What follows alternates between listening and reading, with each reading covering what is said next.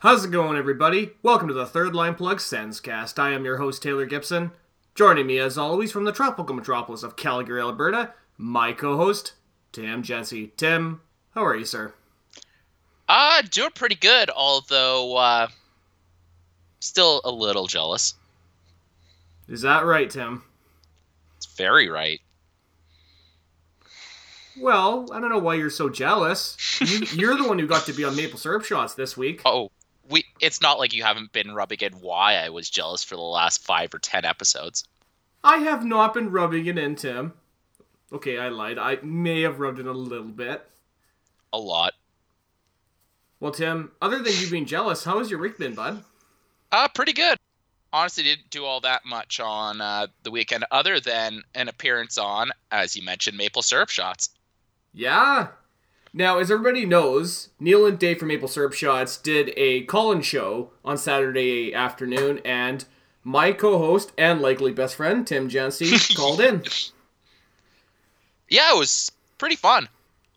It was funny because we ended up just, talking arenas and owners being pains in the butts. Now, I understand you also caused a little bit of a rift between the two guys on the show this week. Yeah.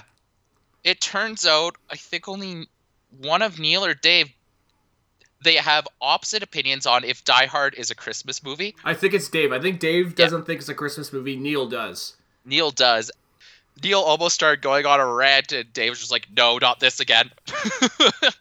Well, you know what's funny, Tim? When you told me about that, I started laughing because I did the exact same thing last year. Oh, you bugger. Actually, had I been on it, you know what I would have answered? What? Lethal Weapon. Nice. The first Lethal Weapon, it happened during Christmas.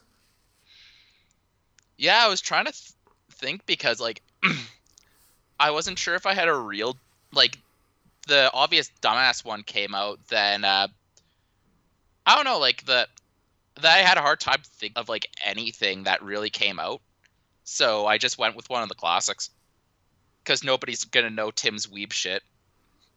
That's true, Tim. And they already caught me on that one, because they asked favorite Christmas song, and I realized I absolutely did not know any English Christmas songs. You know what you should have answered is one of two songs, Christmas in Hollis by Run DMC and Christmas Time by The Darkness. That's a lot better than Tim just giving a J-pop answer. And the two of them just being mystified. I got it. Merry Fucking Christmas by Mr. Garrison from South Park. Nice.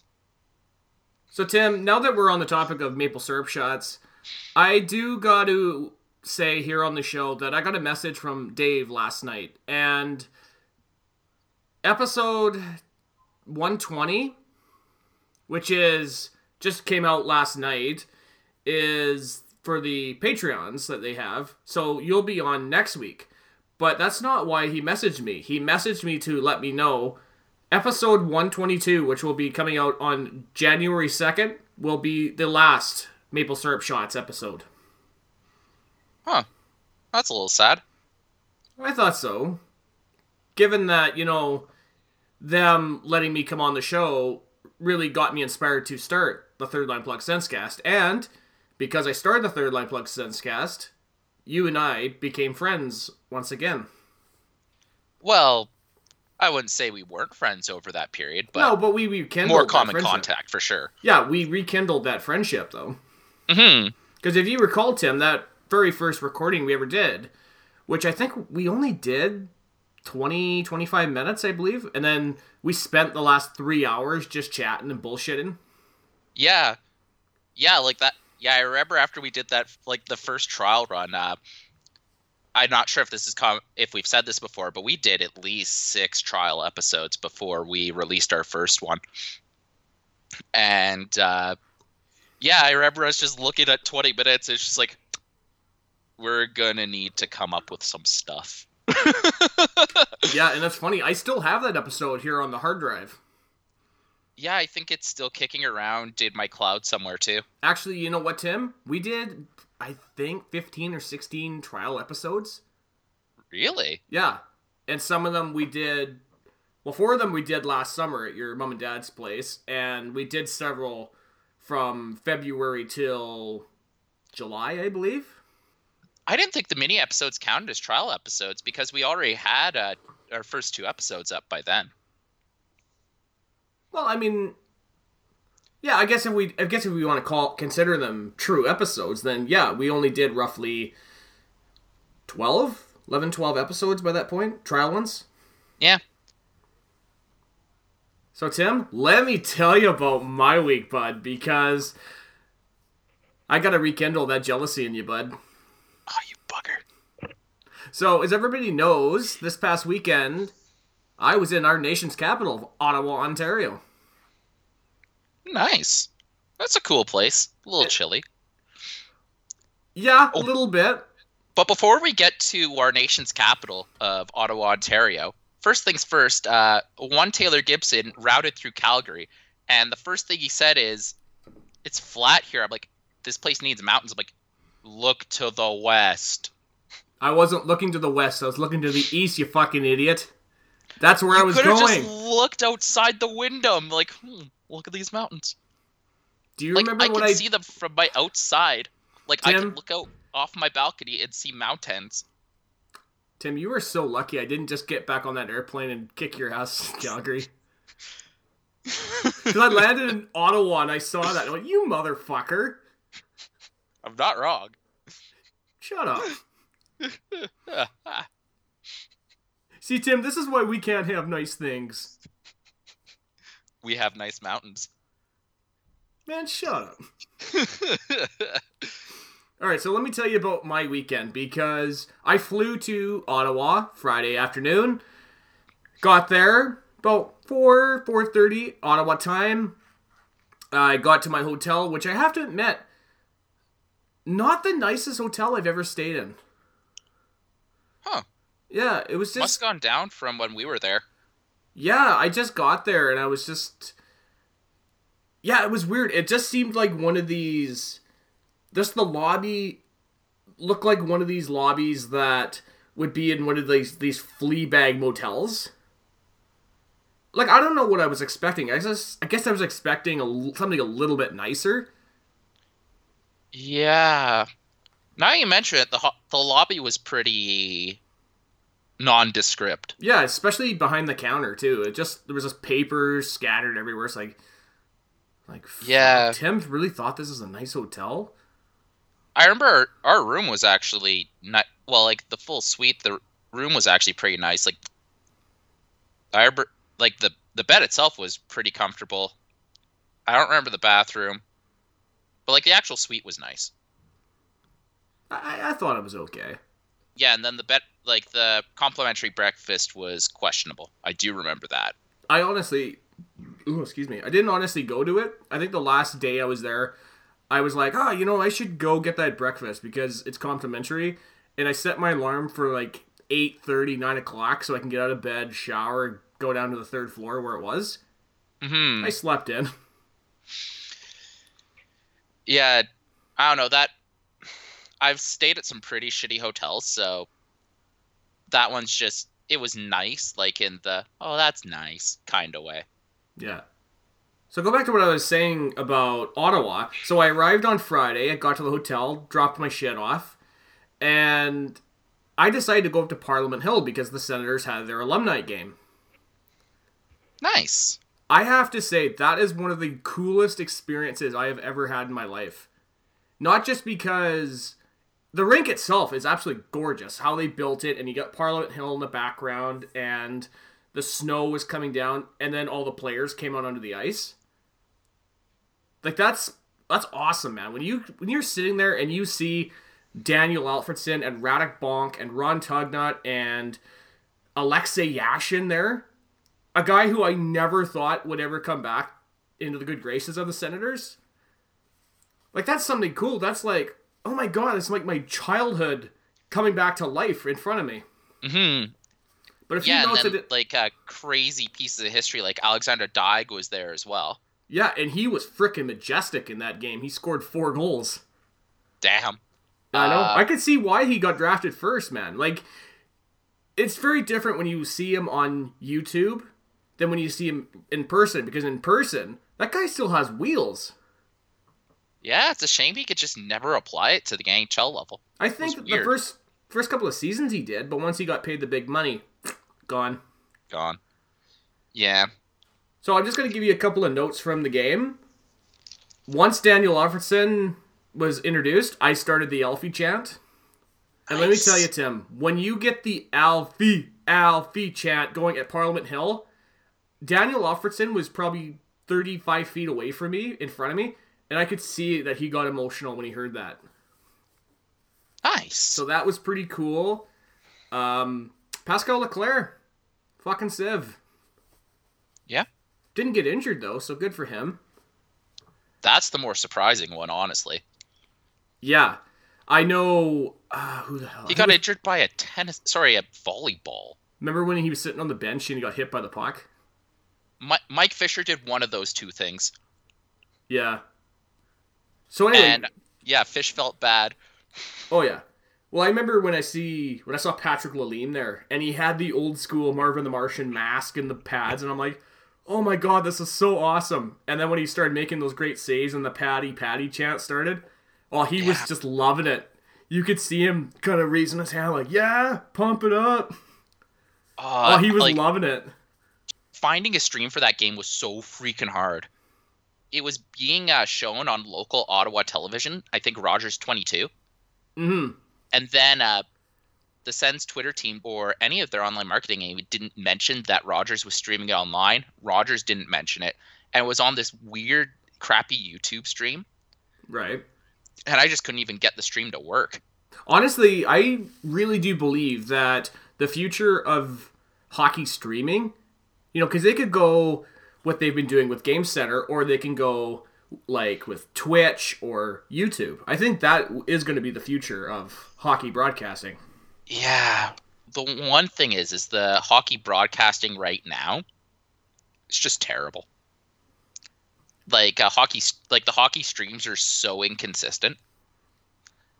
Like they're always dropping and lagging. Like I was my buddy came over on Sunday and we were watching the Steelers game. Funny story about that game, but the NFL stream was perfect. Yeah, but I mean they've sunk billions of dollars into what they've been doing for broadcasting. Mm-hmm. So anyway, sorry, I just got to give a couple more notes about this game. Got to fist bump some of the guys when they came off the ice. Todd White was one of them. Mike Fisher was one of them. Chris Neal was one. Patrick Lalime. Radek Bonk. Alexei Yashin. And speaking of Bonk, Tim, I am currently looking at my black 2D Radek Bonk jersey with 76 in the back. Yep. Do you want to take a guess what the little scribble there just under the 7 is? Taylor's a wiener? Nah. No. One, Mr. Radek Bonk's autograph. Nice. At the end of the game, I threw the jersey over with my pen, and he walked over, and he saw it, and he's just like, oh, grabbed it, signed it. And, of course, I had the best response to him. Hey, Radek, when are you going to bring the mullet back? He loved that. He thought that was just the greatest. Do you think he knows about the Twitter account? I should have asked him. Although, at Bonk's Mullet is currently very jealous of me because I got that jersey signed. Well, maybe you should get him on here to come talk about it. Hey, it's in the plans. If we ever get big enough to bring on some guests, he's on the top of the list. Might as well. Yep. So let's go to Saturday, because Saturday I was at TD Place at Lansdowne Park for the Montreal Canadiens Ottawa Senators game in minus 18 weather with a wind chill. How in the fuck do those people live in that shit, Tim? I mean, look, I can understand walking around in that for half hour to an hour, maybe, tops. Not when you're sitting in it in 3 hours and I'm freezing. Most of us don't sit outside for 3 hours. Yeah, and I know because I was sitting in the open air stands where they build it for the Grey Cup, and even walked into the little corridor where the stairs are. It's still open air, and it was freezing underneath. To give you an example, I had an Alexander Keith Tallboy and it froze. Holy shit. It was that cold. It was like drinking a slushie. Wow. But so yeah, most people in Ottawa just don't go outside during the winter. Yeah, I don't go outside generally in the wintertime, but then again, it's not minus 17, minus 18 outside. Actually, funnily enough, in Toronto, a lot of the business types got tired of going outside, so the banks in the city built an underground pathway that connected all of the major banks and malls to the subway system. So you literally don't have to go outside in Toronto. Okay, that's actually kind of smart. And Calgary has something similar with the plus 15 overpass. Right. But yeah, in Ottawa, it's just you... And this is pretty typical of the city of Ottawa in general. You get in your car, you go to the place you're going to, you don't leave until you get in your car and drive back out to Barrhaven or wherever the hell you live. Yeah. Now, let's go back to the game because, like I was saying about the alumni game, that was one of the coolest experiences I've ever had in my life. Watching the Ottawa Senators outside, hands down, in the top three. I don't know, maybe it's number two on that list, but, you know, definitely top three. Because definitely during the National Anthem, when you hear the fighter jet come overhead and the fireworks, and obviously you watch the game, they had that little pre-game thing between the old school Habs and the old school Sens. Mm-hmm. They built a little rink right next to where the ice surface was. Oh, that sounds awesome. Oh, it was really cool. One nitpick I gotta say, though, Tim, I took your recommendations on a few of the restaurants. You've you kind of let me down, bud. Really? Yeah. I'm going to start off with burgers and fries forever. I think this is just you having bad taste. No. And you know what, Tim? I think you built burgers and fries up a little bit too much for me because I walked down to it, I got in, I ate the burger, I left, and I was just like, eh. Was okay. That's one of the best burger places in Ottawa. I know, and I really wanted to like it, but I felt very underwhelmed when I walked out. Yeah, because the only other place that's really known in Ottawa is Chez Lucien in the market. Which I did not go to. I did go to the Sconewitch, though. Oh, I like the Sconewitch, or were they out of jam? No, they had the jam. I don't know. I guess I kind of expect a little bit more out of a breakfast place because I walked in expecting like a bigger portions and I paid like $18 and I was still hungry when I left. I'm like, for fuck's sakes. Huh. Look, I mean, the scone was delicious. Let's not kid ourselves. They're very good scones. The lemon poppy seed one, very good. Mm-hmm. Yeah. Yeah, I know one of my buddies used to work there and yeah, he used to sneak us off some of the excess from the day. Yeah, and that was awesome. I also got to eat a beaver tail when I was there. Nice. Actually, not too bad. I had it down on. Have you ever eaten a beaver tail down on George Street? No, I've only ever had a beaver tail on the canal. Yeah. Now see, I didn't see that until I took the cab back to the airport on Monday. Huh. Yeah. Yeah, the canal is definitely not frozen over yet. No, absolutely not. It's got snow on it, but it's not frozen. No, and it's definitely not safe. No. I'll just have a couple of more notes regarding Saturday. Tim Hicks, country artist, didn't sound too bad. You know, I had to take a leak, so I went and did that during his performance. Bryan Adams also sounded very good. I don't know if I would have played Heaven myself. I would have played...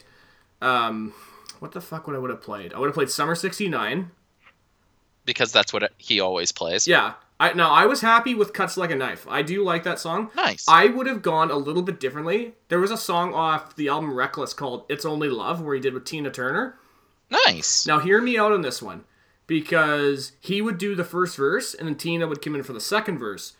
Mm-hmm. How I would have done it, Bryan does the first verse, and Ottawa native Alanis Morissette would have done the second verse. Oh, that would have been cool. Yeah. Was Alanis there, or? No, she was not. You know who was there? Guy Lafleur and Mario Lemieux. I heard about the Mario Lemieux because of the top 5 moments in NHL history. Yep, he came number 1. Yep, 5 goals, 5 ways.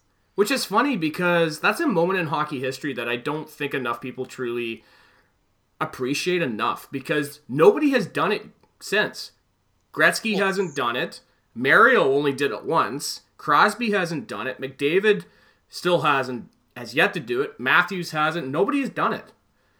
Well, you have to think about how absurd that, like, the whole situation is. First, one player scoring 5 goals is pretty absurd as it is in one game. 5 different ways as well. Yeah, it's like even strength, power play, penalty kill, overtime. No, it was, even strength, power play, penalty kill, penalty shot, empty netter. So it's pretty cool. And he was there, and he's a noted recluse, surprisingly, even though he's a NHL owner. Yeah. Yeah. I think it would be better if our owner was a noted recluse. Yeah. Though we will talk about that later on the show, Tim. Oh my God. Actually, before going back to Maple Syrup Shots, before I started that appearance, they asked me how my day was going, and I told them that I had just left the Ottawa Senators Twitter riot. Nice. I can't wait till that episode comes out to hear you, bud. Oh, it's going to be good. It's going to be good. Now, let's go to Sunday, because Sunday I went to the Ottawa 67s, Gatineau Olympian game. Gatineau dominated, and they beat Ottawa. Not a bad game, to be quite honest with you, but... How did you like CHL hockey? Sorry? How did you like CHL in general? CHL? I don't mind CHL hockey, because we've got a junior team in Victoria, and I've seen them a couple of times. It's good hockey. And I felt the 67s were also good, too. Mm-hmm. One thing I notice about the game is you can it's interesting because it's there's a lot more scramble plays because the hockey IQ just hasn't developed to the level that it is at the NHL. Oh, for sure. And so, like, watching CHL and NHL have such a... Or even, like, AHL and CHL have such a different dynamic. Right. And it was interesting because I forget which goalie it was. I don't want to say Danny Taylor, but they wrote for the Players Tribune, and this goaltender had played in a few games in the NHL, a bunch in the AHL, and a bunch in the ECHL. And he was saying that the shooters and the playmakers, they get a bit better in each league, and that means your style of goaltending is completely different. Because that extra level of skill makes certain plays more available and certain plays completely unavailable. Right. Because the higher skilled defensemen are able to are always getting rid of the obvious plays. So the shots have to come from harder angles and faster. So you have to move to more of a faster goaltending style. Right, and I think that's why a lot of goalie prospects... I mean, there are some very good exceptions to that rule, but I think for the most part, a lot of them don't pan out. And you saying that is probably a big reason why. Is a lot of them can't develop enough to a point where they can translate or transition into faster styles of hockey. And I think the other thing we have to appreciate is there's only 60 goalie slots. Yeah. And you gotta be good to get those slots, man. Yeah. So I'll just wrap up my week. Monday, went to the airport, met an ex-senator at the airport. Ooh. Former Sens defenseman Lance Pitlick. Do you have any idea who this individual is, Tim? No. Yeah, he played on the early Sens teams. Oh, okay. Yeah, so it was kind of funny how I met him because I was standing in line and I see a couple of guys in the airport with hockey bags, not even thinking, oh, they might be involved with the alumni game. I'm thinking, oh, you know, it might be some beer league. They're probably going back to Prince Edward Island or whatever they're going, right? Mm-hmm. So there's a guy in front of me, and I see him with a hockey bag. Now, I don't want to come off as a bit of a creeper for this one, but whenever I see stuff like that, and I always see a tag, I always kind of look at it to see where this person's going. Mm-hmm. Kind of creepy, I know, but hear me out. So I'm looking at it, and I see, where's this person going? Plymouth. Okay, I'm thinking Plymouth, Michigan, right? Because they have an OHL team. I'm looking at it, and I see the name, and it says Lance Pitlick. And I said, oh, wait, Lance Pitlick? And I looked up and go, hey, you used to play for the Senators. And he's going, hey, how you doing, Matt? So he and I bullshitted for a couple of minutes. He asked me if I went to the alumni game. And I said, yeah, you know, it was such a cool experience to see the old guys. And Lance was on Team Phillips, who lost 12-2 to Team Alfredsson. Ooh. And he was telling me, he goes, you know, yeah, I don't know what Philly was thinking when he decided that his team needed all the tough guys. And I said, yeah, it also doesn't help that Chris Neal hit the crossbar at least twice in that game. But he says, hey man, listen, if you want to get a picture with an old beaten up guy like myself, you're more than welcome to. And if you want to go on to my social media, all my social media, by the way, at Great White Gipster, I have the photo up there if you want to check that out. And you can check out my new Mark Stone jersey. Ooh. Yeah. As you recall, Tim, I put up the poll. I'm a man of my word. I bought a Mark Stone jersey. Actually, I kind of want to get a jersey with Brian Fiver Six's anagram for Thomas Shabbat. What is it? It's Athmo Hatko. Okay. So he basically took all the letters in Thomas Shabbat and scrambled them into something stupid. As Brian Fiver Six would, of course. Yeah, that's funny. So I'm just going to wrap this up real quickly. It was a bit of a shit show with my flights. My flight to Calgary from Ottawa got delayed a couple of hours. Didn't get into Calgary until roughly 11:30, midnight on Monday. So WestJet had to put me up at the Westgard Garden Hotel. Now, have you ever stayed at this hotel, Tim? Nope. I have to say, the room was actually pretty nice.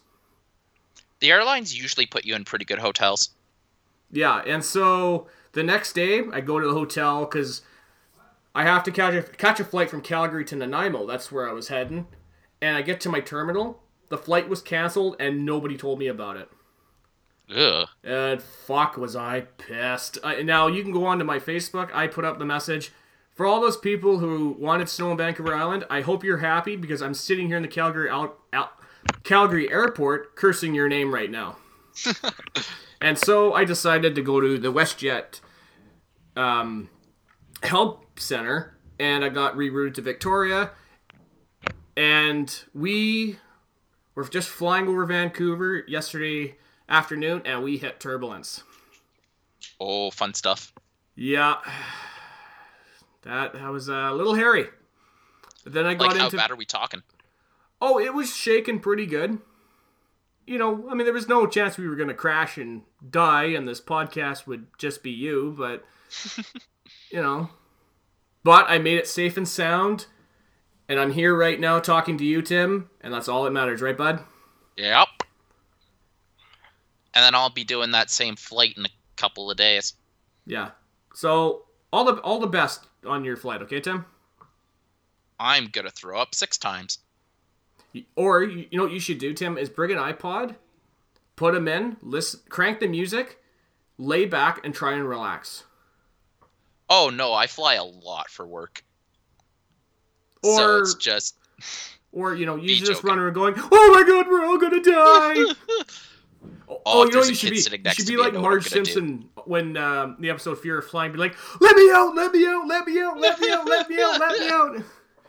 Oh, I should just look at a child and be like, the end is near. Yeah. In 20 years, you'll learn to cry on the inside. Oh, that's bad. Now, you know it's not bad, Tim. Last week's episode. Did you get a chance to listen to it? Yeah. Thoughts? I think it's hard to listen to when the team is just doing absolutely garbage. Yeah, that's fair. Overall, I thought the episode was good. I wasn't happy with my performance on the show, though. How so? I don't know. I'm somebody who's very critical of myself when I hear myself on the podcast. And I've sort of tried to get a routine going on podcast days where I try to at least take a 60-minute nap before we record, crush an energy drink, sitting here, and then we record. And that's what I did now. And so far, so good. It's been pretty good. Mm-hmm. Last week I didn't do that. I just couldn't fall asleep, and I just felt my performance suffered for it. I don't know. I didn't really notice anything too wrong. I can go back and give it another look. Yeah. It might just be me, though. You gotta understand that.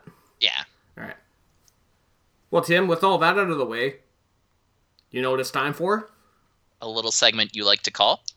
Top of the hour. So, Tim, I really hate starting top of the hour off with a death, but you know what? It happens. I mean, it happens when these guys start dying one after the other. This week, former NHL defenseman, and you're going to love this name, this guy's the captain of the all-name team, Zarly Dalaskby. He passed away at age 49. At the time of his death, no cause of death was recorded. Dalaskby was drafted 4th overall in 1986 by the Pittsburgh Penguins. He played 11 seasons with the Pittsburgh Penguins, Hartford Whalers, Philadelphia Flyers, Calgary Flames, and the Montreal Canadiens. Zarly was a pretty solid defenseman and a very good offensive defenseman. However, he will be best remembered for the trade that brought Ron Francis and Ulf Samuelson to the Pittsburgh Penguins in 1991. Yeah, it's a player you don't hear about, and it's a shame he died so young. Yeah, because I'll have to go back and look at his stats. I think he had like a 20-goal season or something in Pittsburgh. Yeah, it's nothing to sniff at. No, and I understand in the 1980s, like, a fucking 890 save percentage will win you a Vezina. But still. Mm-hmm. Yeah. Still. Yeah. So, Tim, while I was sitting in the Calgary airport on Friday afternoon, I was on my phone and I was checking out YouTube, and I saw a video that TSN put up. Now, the video was regarding former Los Angeles King and Minnesota Wild tough guy Matt Johnson. Now, I sent this to you through Facebook. Did you get a chance to watch it? I didn't get a chance to watch it, but I got the crib notes of just how sad the whole situation was. Yeah. So just a bit of a rundown on the video. The video was regarding Matt Johnson currently is living on a beach in Southern California. And his parents have stated that the NHLPA has, once again, they have done nothing to help this gentleman. And he has been known he suffered from an addiction to painkillers, and he's also suffering from CTE. Now, I know was it last episode or the episode before? We're talking about... was it Stephen Pete or Chris Pete? The guy Chris Pete, he used to play for Washington Capitals. So when I remembered that, I looked at this and I said, we got to bring this up. Yeah, and we've talked about so many of these CTE guys. And, well, first of all, I think we have to recognize that Ottawa has actually done quite well by Chris Neal. Oh, for sure. But Chris Neal was also... He wasn't a pure enforcer, so that might have helped. Yeah, but and so far he hasn't displayed signs of CTE yet. Yeah, you have to wonder, like, other players that Ottawa's had, like, that were pure enforcers, like Brian McGrattan or Zach Kassian. Like, is that going to be the next name to turn up? And that's honestly kind of sad from a fan perspective. Yeah. What about Andre Waugh? Yeah. Andre Waugh, I mean, you could put up... Matt Karkner, you can do Mike Peluso. I mean, he's suffering at the moment, and the NHLPA is not doing anything about it. Mm-hmm. So seriously, get your shit together, NHLPA. Fuck. Like, what's the point of having a players association if they're not going to step up? Exactly. And the reason why the NHLPA was started is because these players were getting screwed out of... They were getting screwed out of pensions, but they were royally getting screwed in their pensions because I think Gordie Howe at one point was only getting like $13,000 a year from his pension after he retired. Gross. Yeah, and so a bunch of players, including Bobby Hall and Gordie Howe and... What the hell's his name? I can't remember his name. I'll have to show you the video on that. And they sued the NHL, and they got like tens of millions of dollars over that.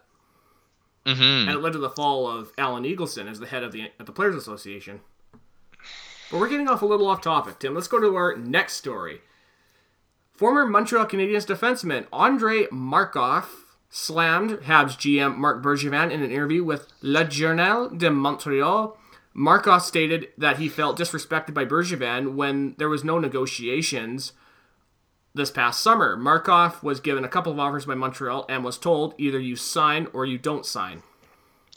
What's interesting about the article in Le Journal is just Markov, he goes through the whole thing, and it's just, je suis ici, c'est le 12e de mai, and I got this offer, and it's like, it's just so, like, he lists the day when he got the offer. It's just so detailed. Yeah. Did you see that his wife posted on social media that she felt that the team disrespected him too, much in the way that Julie Turris did the same with Kyle, which we'll talk about later in the show? Yeah. A bit of an aside here. I think it's really cool that NHL families are getting involved in the media. It makes for such a vibrant community. But getting back to it, the amount of disrespect, like how disrespectful that, like we had the previous article based on Danny Briere's book suggesting that Therrien was just a massive bully. Then we get Bergevin acting like this. It's no wonder there's problems coming out of Montreal when the people interacting with players are just frankly abusive. Yeah, and you also got to look at their ownership too, because that's a ownership that just clearly doesn't care. When you look at the decisions that have been made by the Habs front office, with all the stupid trades and giving Andrew Shaw that big contract, I mean, you gotta wonder, like, really, something's got to change in Montreal. Well, I guess Montreal fans aren't like Toronto fans, where back when they just Ontario think that their Teachers' Pensions Fund owned the Maple Leafs, they just remember team with top forward Nick Antropov. They would just throw out whatever garbage they could find to minimize their salary payouts. Jeff Finger. Vesa Toscala. Jonathan Bernier.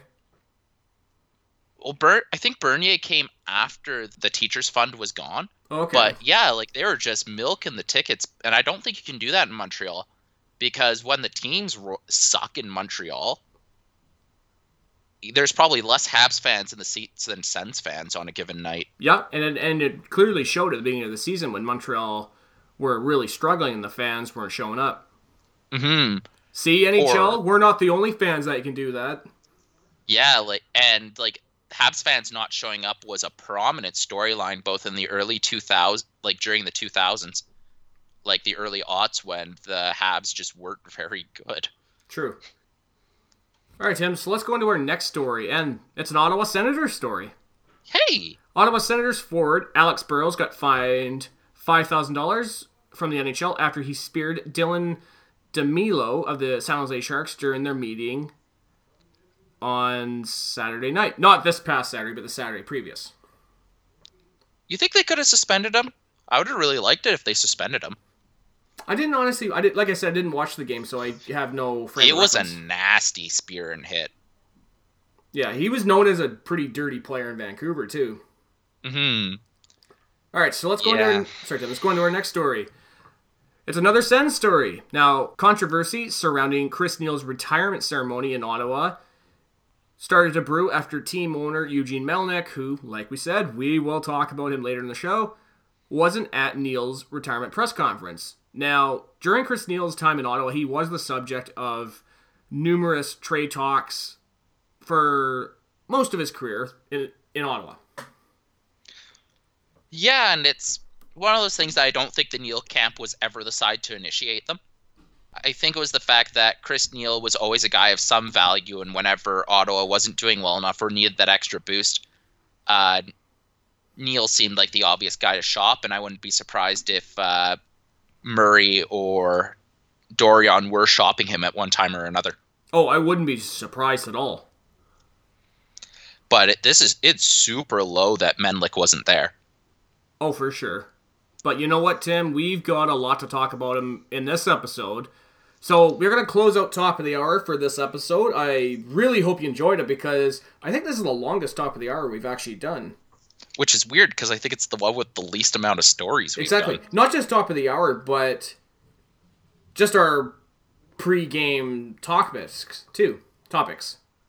We both had pretty good weeks, to be honest. For sure. All right, Tim, so let's segue into the games. Now, we got 3 games to talk about this week. We got the Buffalo Sabres versus the Ottawa Senators, the New York Rangers versus the Ottawa Senators, and the NHL 100 game between the Montreal Canadiens and Ottawa Senators. But before we do that, Tim, let's hit the music.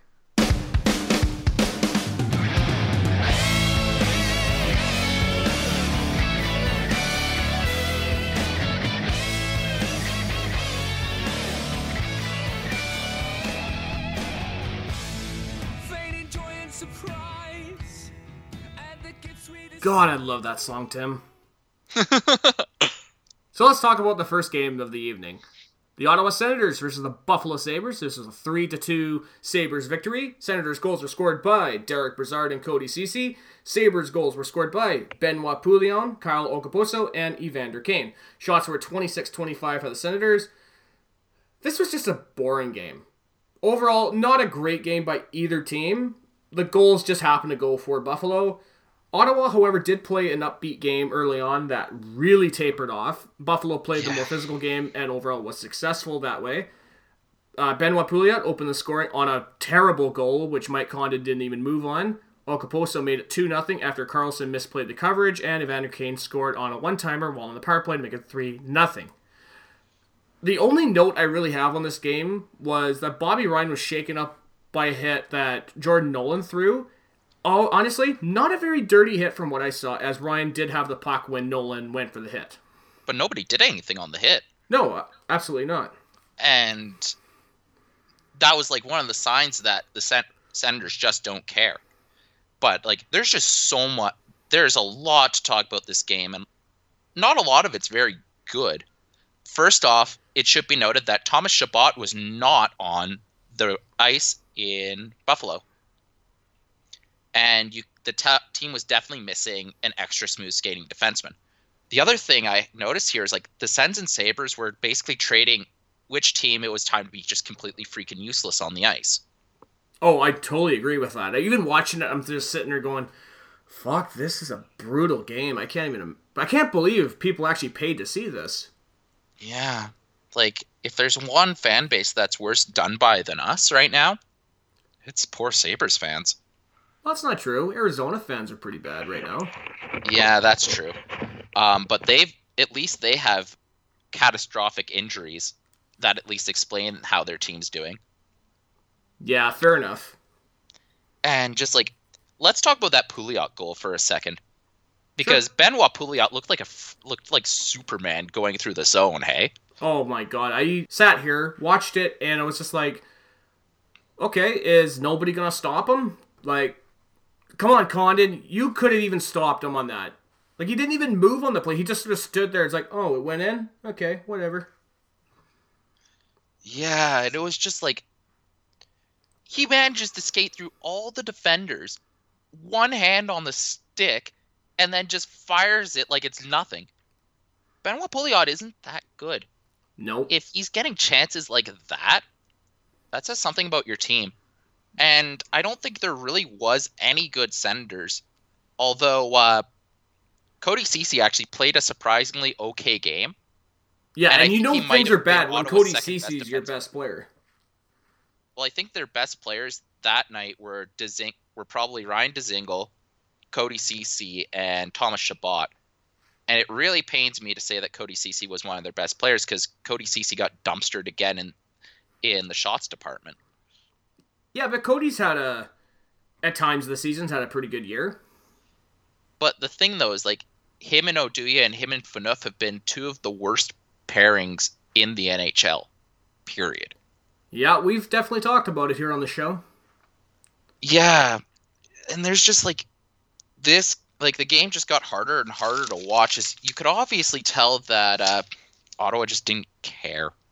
One thing I did like, though, was somewhere midway in the second period, Mike Hoffman, and I don't know what. I think it was something either about goal review or a ref missing an obvious call, but he just dropped the loudest and longest F-bomb I've heard on national TV in a very long time. What about the time when Erik Karlsson dropped the F-bomb during a home game and the microphone caught it? Because remember, it was like that.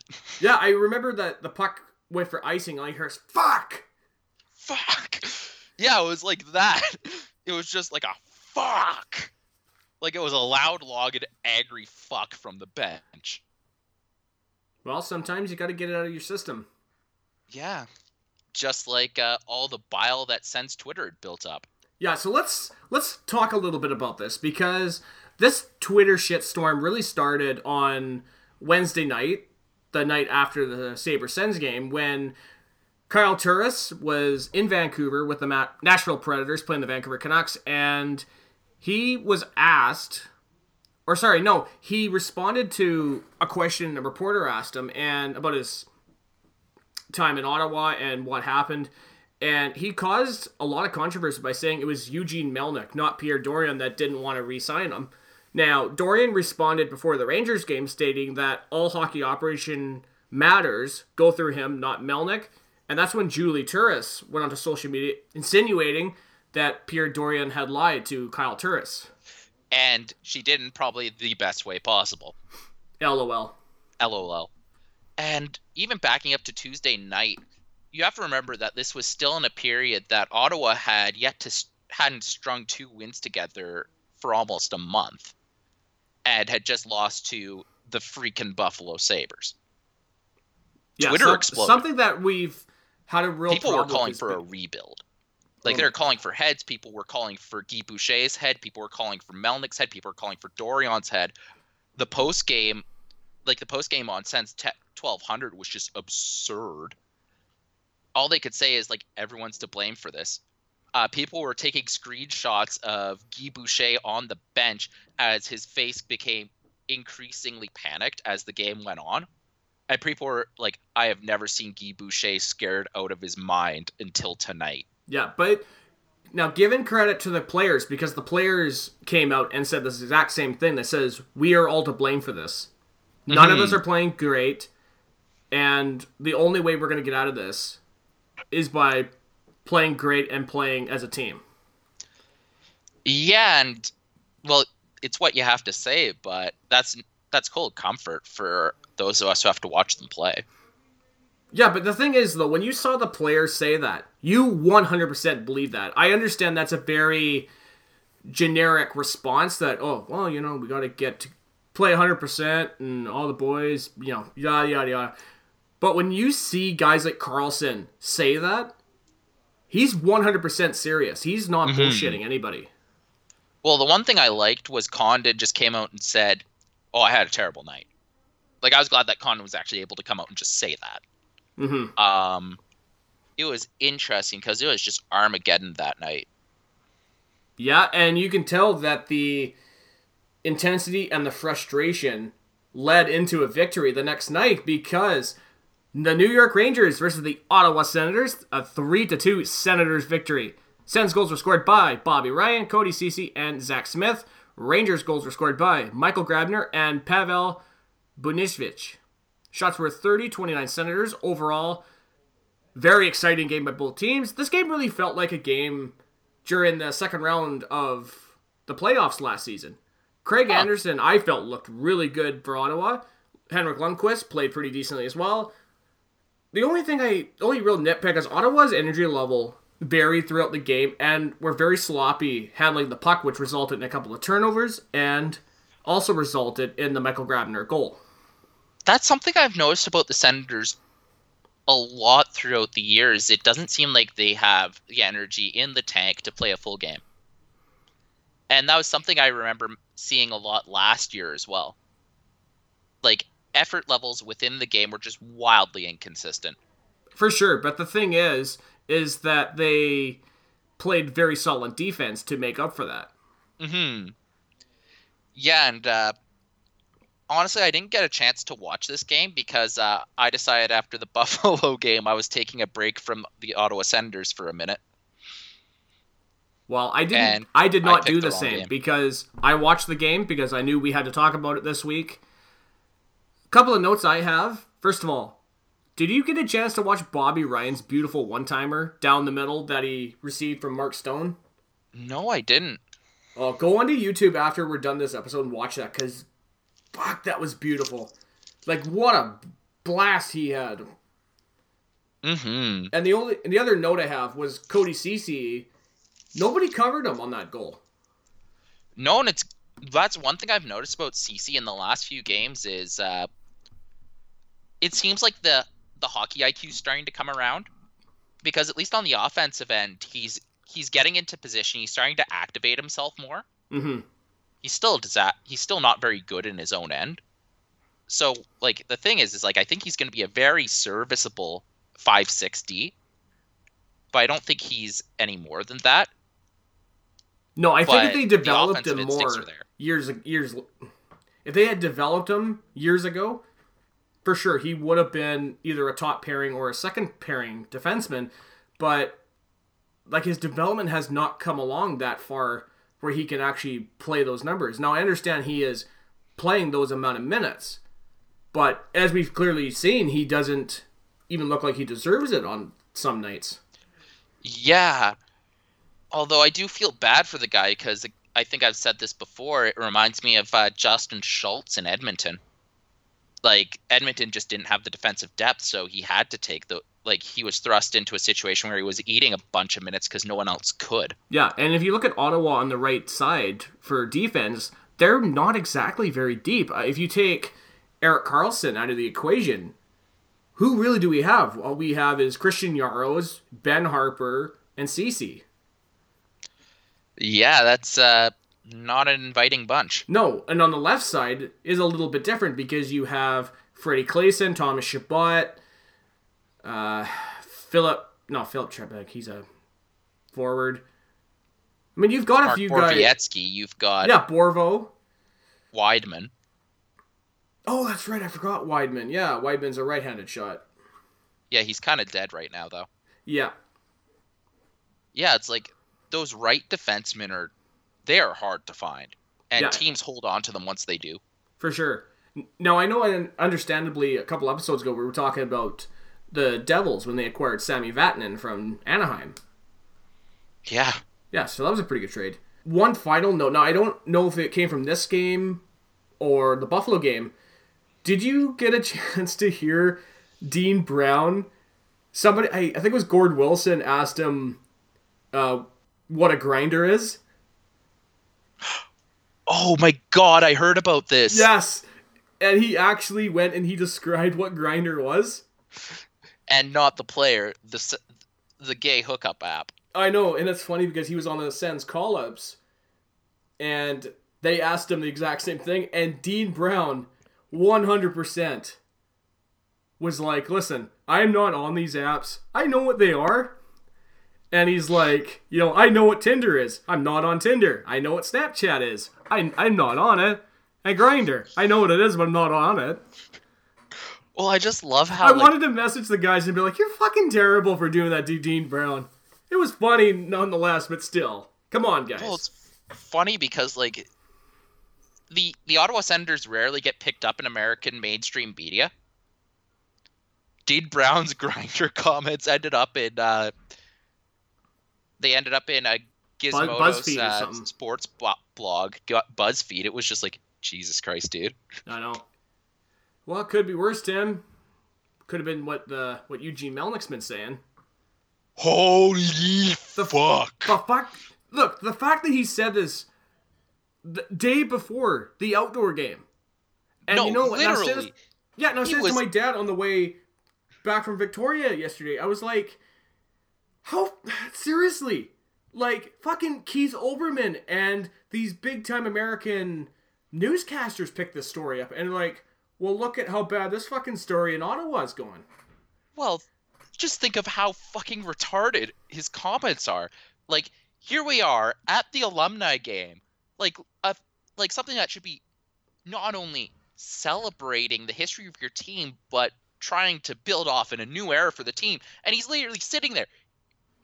In a in front of the fucking ice. There's Daniel Alfredsson skating behind him, and he's talking about, like, oh, the fans suck, and I'm going to move the team if we don't make enough money. Like, what the fuck? I like the fact that Gary Bettman came out and was just like, no, you can't just willy-nilly move the team. You got to get approval from the owners. I think the approval rating is, and I think you can correct me, I think it's 75 or 80% of the owners have to approve it. Unless you're Al Davis and you're just like, fuck you, I don't care what the percentage is, I'm still moving the team. Yeah. Like, and even Gary Bettman twisted the knife a little further and said, we see a future in Ottawa, and that future is LeBreton Flats. For sure. And you know what? And I was saying to people, because I had a staff meeting today, I was telling people, you could not tell me we are not a good fan base after you saw 34,000 people in minus 18 weather to watch a hockey game.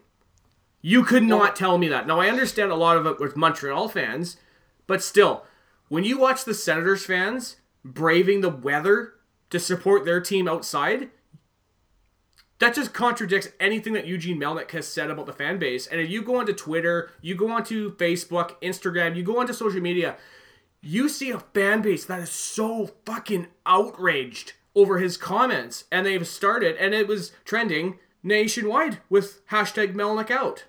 And like this is the only time anything the Senators have ever done that's trended. It trended in the U.S. for fuck's sakes. Yeah, and like I said, guys like Keith Olbermann were picking this story up, and it forced Bill Daly and Gary Bettman to respond that evening. Like, it was a pure emergency response. Oh, for sure. And I do like the fact that Erik Karlsson, after the Sens Canadiens game, which we'll talk about here in a few minutes, he came out right after the game and says, you know what? I love this city.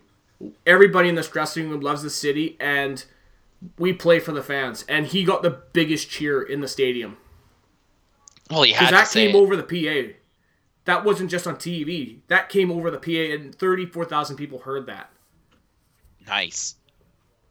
So, Tim, let's talk about the outdoor game, the Montreal Canadiens versus the Ottawa Senators. This was a 3-0 Senators victory. Sens goals were scored by Pageau. Oh, my God. The Pageau channel. So awesome, that game. Bobby Ryan also scored, and the empty netter by Nate Thompson. Shots were 38-28 for the Ottawa Senators. Ottawa dominated this game, executing hashtag the system perfectly, getting shots in the net. Craig Anderson played a great game, getting the shutout with 28 saves. And the Montreal Canadiens, where the fuck were they in this game? They were nowhere to be found. Well, they got blown the fuck out because they were just completely contained. You could like their transition game was completely stymied by the Senators. For sure, and the only reason they were ever in this game was Carey Price. And he made some great saves in that. And even sitting there in minus 18, freezing to death, I'm thinking, fuck, this guy is pretty good. Now, I know I'm not a big Carey Price fan, and I don't know if I ever told him the story. My cousin was in a hockey school with him when he was 17, and he told me Carey Price had the biggest ego to him at 17 years old. Oh, well, you heard those stories from the Team Canada camp as well. Yeah. But what's nuts is Carey Price, even in a game where he let in 3 goals, had an above-average game. Like, he had a .93 save percentage. Yeah, and I told fans at the game, like, it was because of Carey Price the Sens didn't win 5-0, 6-0. Like, he was the only reason the Montreal Canadiens stayed in as long as they did. Yeah, but at the same time, credit a full team effort by Ottawa. Like, everyone looked good. Like, Thomas Chabot was fighting hard on pucks. Johnny Oduya was, like, he made a few clutch D plays to just stop Montreal from even getting into the zone. Montreal's shots were mostly coming from terrible areas, and their only good chances came off of fluky bounces. Yeah. But you know what? Ottawa got a couple of fluky bounces too, which resulted in the Pageau goal, which I have to admit, sitting there watching the game, I didn't even know what went in until the fans started jumping up in the air. And I was like, oh, fuck, we scored? Yeah. Woo! Yeah, we're high-fiving each other. It was awesome. But at the same time, the Bobby Ryan goal. Oh, that was beautiful. Work. I just remember watching Drouin, and I didn't realize it was Drouin. I thought it was one of their defensemen. Lost control of it at the blue line, and Bobby, for a split second, had delayed reaction. He looked at the puck like, oh, fuck, I got the puck. I'm going to score. And Carey Price, he committed to the play too early, and he went down, and Bobby shot it over top of him. Well, I feel bad for Carey Price in that situation, though, because Jonathan Drouin bobbled the puck in the slot, and Bobby Ryan just victimized him. Oh, it was so good. Like, plays like that just go to show the answer to the big question that we had during our off-season chats. Jonathan Drouin can't be the guy. Like, he can't put the team on his back. No. Like, I'm still not sure if they won or lost that trade, but I think time will tell. I think you have to see how what's the defenseman's name they got in Tampa? Oh, Sergachev? Sergachev, thank you. Yeah, like, we have to wait and see how he develops first before we can really analyze who really won that trade. Mm-hmm. Although Sergachev's playing very well in Tampa right now. Okay. Like I said, Nate Thompson buried the empty netter, and halfway through the third, all the Montreal fans started leaving for the exits. And I'm standing there going, have it by Montreal! That's right, my team won! I traveled 3,500 miles for this! Woo! We're high-fiving each other. It was awesome. And I have to say, there was no trash talk after the game. Everybody was just so cold that we're just like, you know what, we don't want to trash talk you guys. We're just going to leave. Yeah. Although speaking about traveling, tell us about your signs. Yes, so I made a couple of signs for the game. Now, the one sign that I did bring, and first of all, fuck you, Rob, for correcting me on this one. Rob's my cousin. I made a sign that says, traveled from Vancouver Island to cheer on my Senators, and he got back to me and says, you misspelled Vancouver. I said, fuck you, buddy. But I double-sided the sign. I said, one had that, the other had Melnick, or Fire Melnick, which I brought and I held with the crowd, and everyone's like, yeah, they're hyped, they're clapping and shit. I made three signs. One was a wrestling one. One side had, what did I say? Matthews may be the rattlesnake, but only Erik Karlsson is stone cold. Nice. And the other side was, you know, like the Austin 316. I said Karlsson 365. Nice. So that was one of them. And the other one I made was the same thing, travel from Vancouver Island. The other side. I wish I'd brought this because I spelt Vancouver right in that in that sign. The other side says, hey, Montreal, the price is wrong. Ooh. Although that one's not even fair. No. Although I do have to say that my sign rolled underneath the stands. In the second period, I was looking like, where the hell did my sign go? And I was leaving the game and went, oh, no, wait, there it is. Damn. Oh, that's such a great game. Fuck. Oh, that sounds so much fun. And, like, after two wins, it was funny because the Ottawa Twitter riot just turned itself around. Yeah. I only got one more note to say, Tim.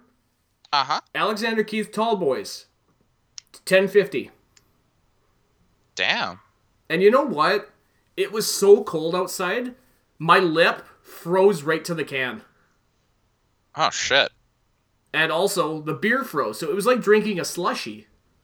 With your lip frozen to the... Yup. By the way, I want to find a liquor store here in Vancouver Island that sells a case of Keith Tallboys. I will gladly pay money for that, man. Like, that was some good stuff.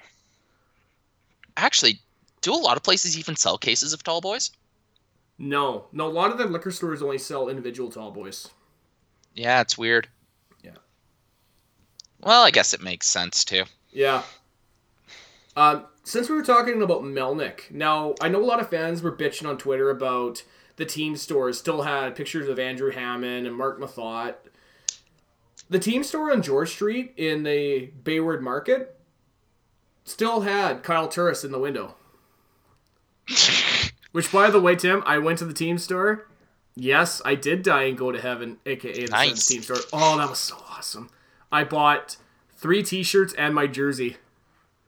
Nice. Yeah. Yeah, it's good times. It's funny about the Menlik about leaving those ads up, because one thing people on Twitter have been doing forensic analysis of the Ottawa Senators' cash flow. Right. Not good. No, and I know that he stated in an interview that he was you correct me if I'm wrong, he was refinancing his debts or something? Yes. So that's basically him admitting that he can't pay off the debt at this level of interest. So he's looking for people to take on his current debt on a different loan.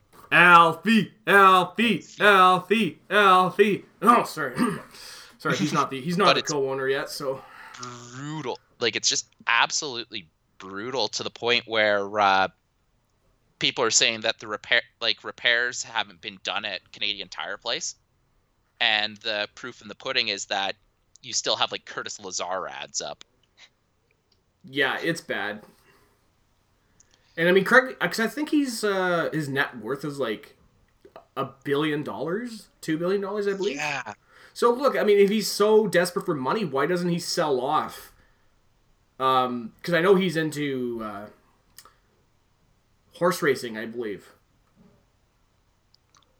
Yeah. Like, can't he just sell? I don't know if he has shares or whatever the hell he has involved with the horse racing. Can't he sell off some of that stuff to pay off those debts with the hockey team, which is his number one? It should be his number one priority because he's a pro sports owner. Who knows? But the fact of the matter is like the team's losing about $5 million a year. On anyone's best estimate. Yeah. And that's mostly due to, and it's not even the team organically losing the money. Whatever financing Menlik currently has is just killing him on interest payments. And apparently, he's become one of the least popular owners. And apparently, the NHL owner groups are looking for ways to get rid of him sooner rather than later. That's why you got, like, even Bob McKenzie came out and said that Ottawa might be sold soon. Sorry, no, he said if Ottawa's forced to sell. Mm-hmm. And Bob McKenzie is not one to stray into unsubstantiated speculation. Yeah, which is why I got the Alfie chant going, because I think we talked about that. There was an ownership group that would have had Alfredsson involved. And you know what? You can honestly believe that the fans 100% would support that. If Daniel Alfredsson, even if he's just, say, a partner and he's not really the owner, like, you could use him as the face for your ownership group. Oh, yeah, and the fans would buy it. Well, I'd eat it up. Yeah. Now, I'm going to make a wrestling reference, Tim. It's kind of like if you looked at WCW back in the day, mm-hmm. where Ted Turner was the owner. Like, he had the money, he had everything for that company, but Eric Bischoff was the face of the company, and he was the guy who did all the media coverage and all that stuff for the wrestling company. Mm-hmm. So that's what they could do with the ownership group. They can have a guy with all the money and use Alfredsson as the face.